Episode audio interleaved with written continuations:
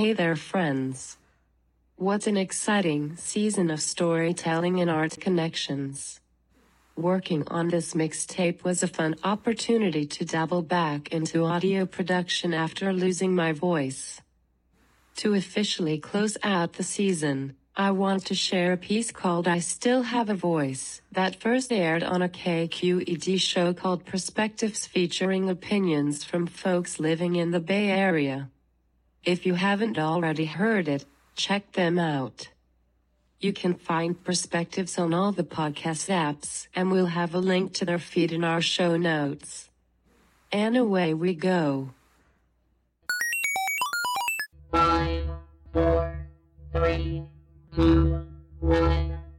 As a high risk disabled person, I have been vigilant about staying safe and avoiding infection during the pandemic. Unexpectedly this summer I had several medical crises that led to four weeks in the ICU. I came home with a tracheostomy, a tube inside my throat attached to a ventilator allowing me to breathe. While recovering, communication access is one of my greatest challenges since I can no longer speak. People have talked over me, ignored me, or became impatient as I typed my responses. I currently use a text to speech app called Proloquo4Text. The voice options are robotic, clinical, and white. It also fails to capture my personality, cadence, and emotions. Right now, can you feel what I am saying? Using this technology has made me a better writer because every sentence has to have a succinct purpose. I will both mourn my loss and adapt to my new body because this is what it's like to be disabled in a non-disabled world and non-speaking in a speaking world. And yet, I can still grin devilishly, roll my eyes sarcastically, and my personal favorite, give the middle finger. Communication isn't solely my responsibility. Everyone should take a beat, care, and make an effort to understand one another. To quote my friend Mia Mingus, access is love. I still have a voice and lots to say. Oops, there goes my ventilator alarm. With a perspective, I'm Alice Wong.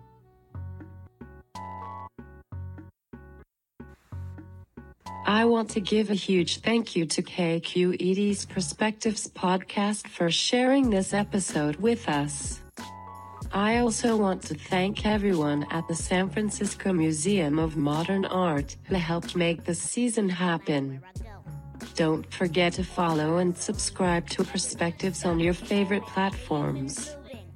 And you can find all their work at kqed.org slash perspectives. Thanks again for listening and learning with us this season, officially closing the book on the raw material disability visibility mixtape. Catch you on the flip side. Sounds like a gimmick. Little people living in a big world, successful married couple that have kids, girl. Let me guess, they eat dinner too. My breath ain't nothing but an interview.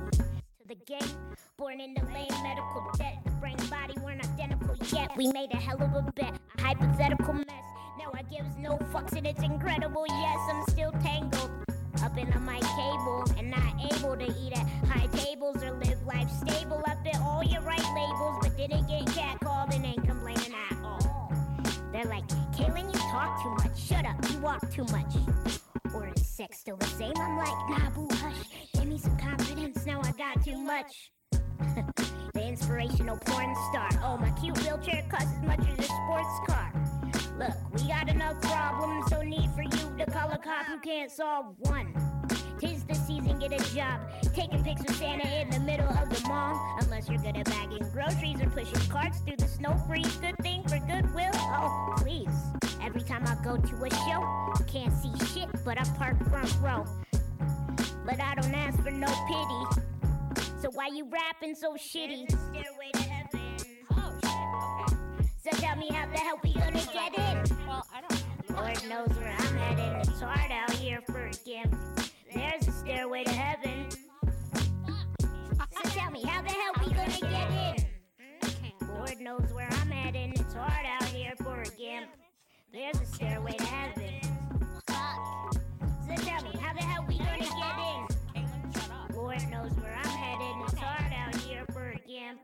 There's a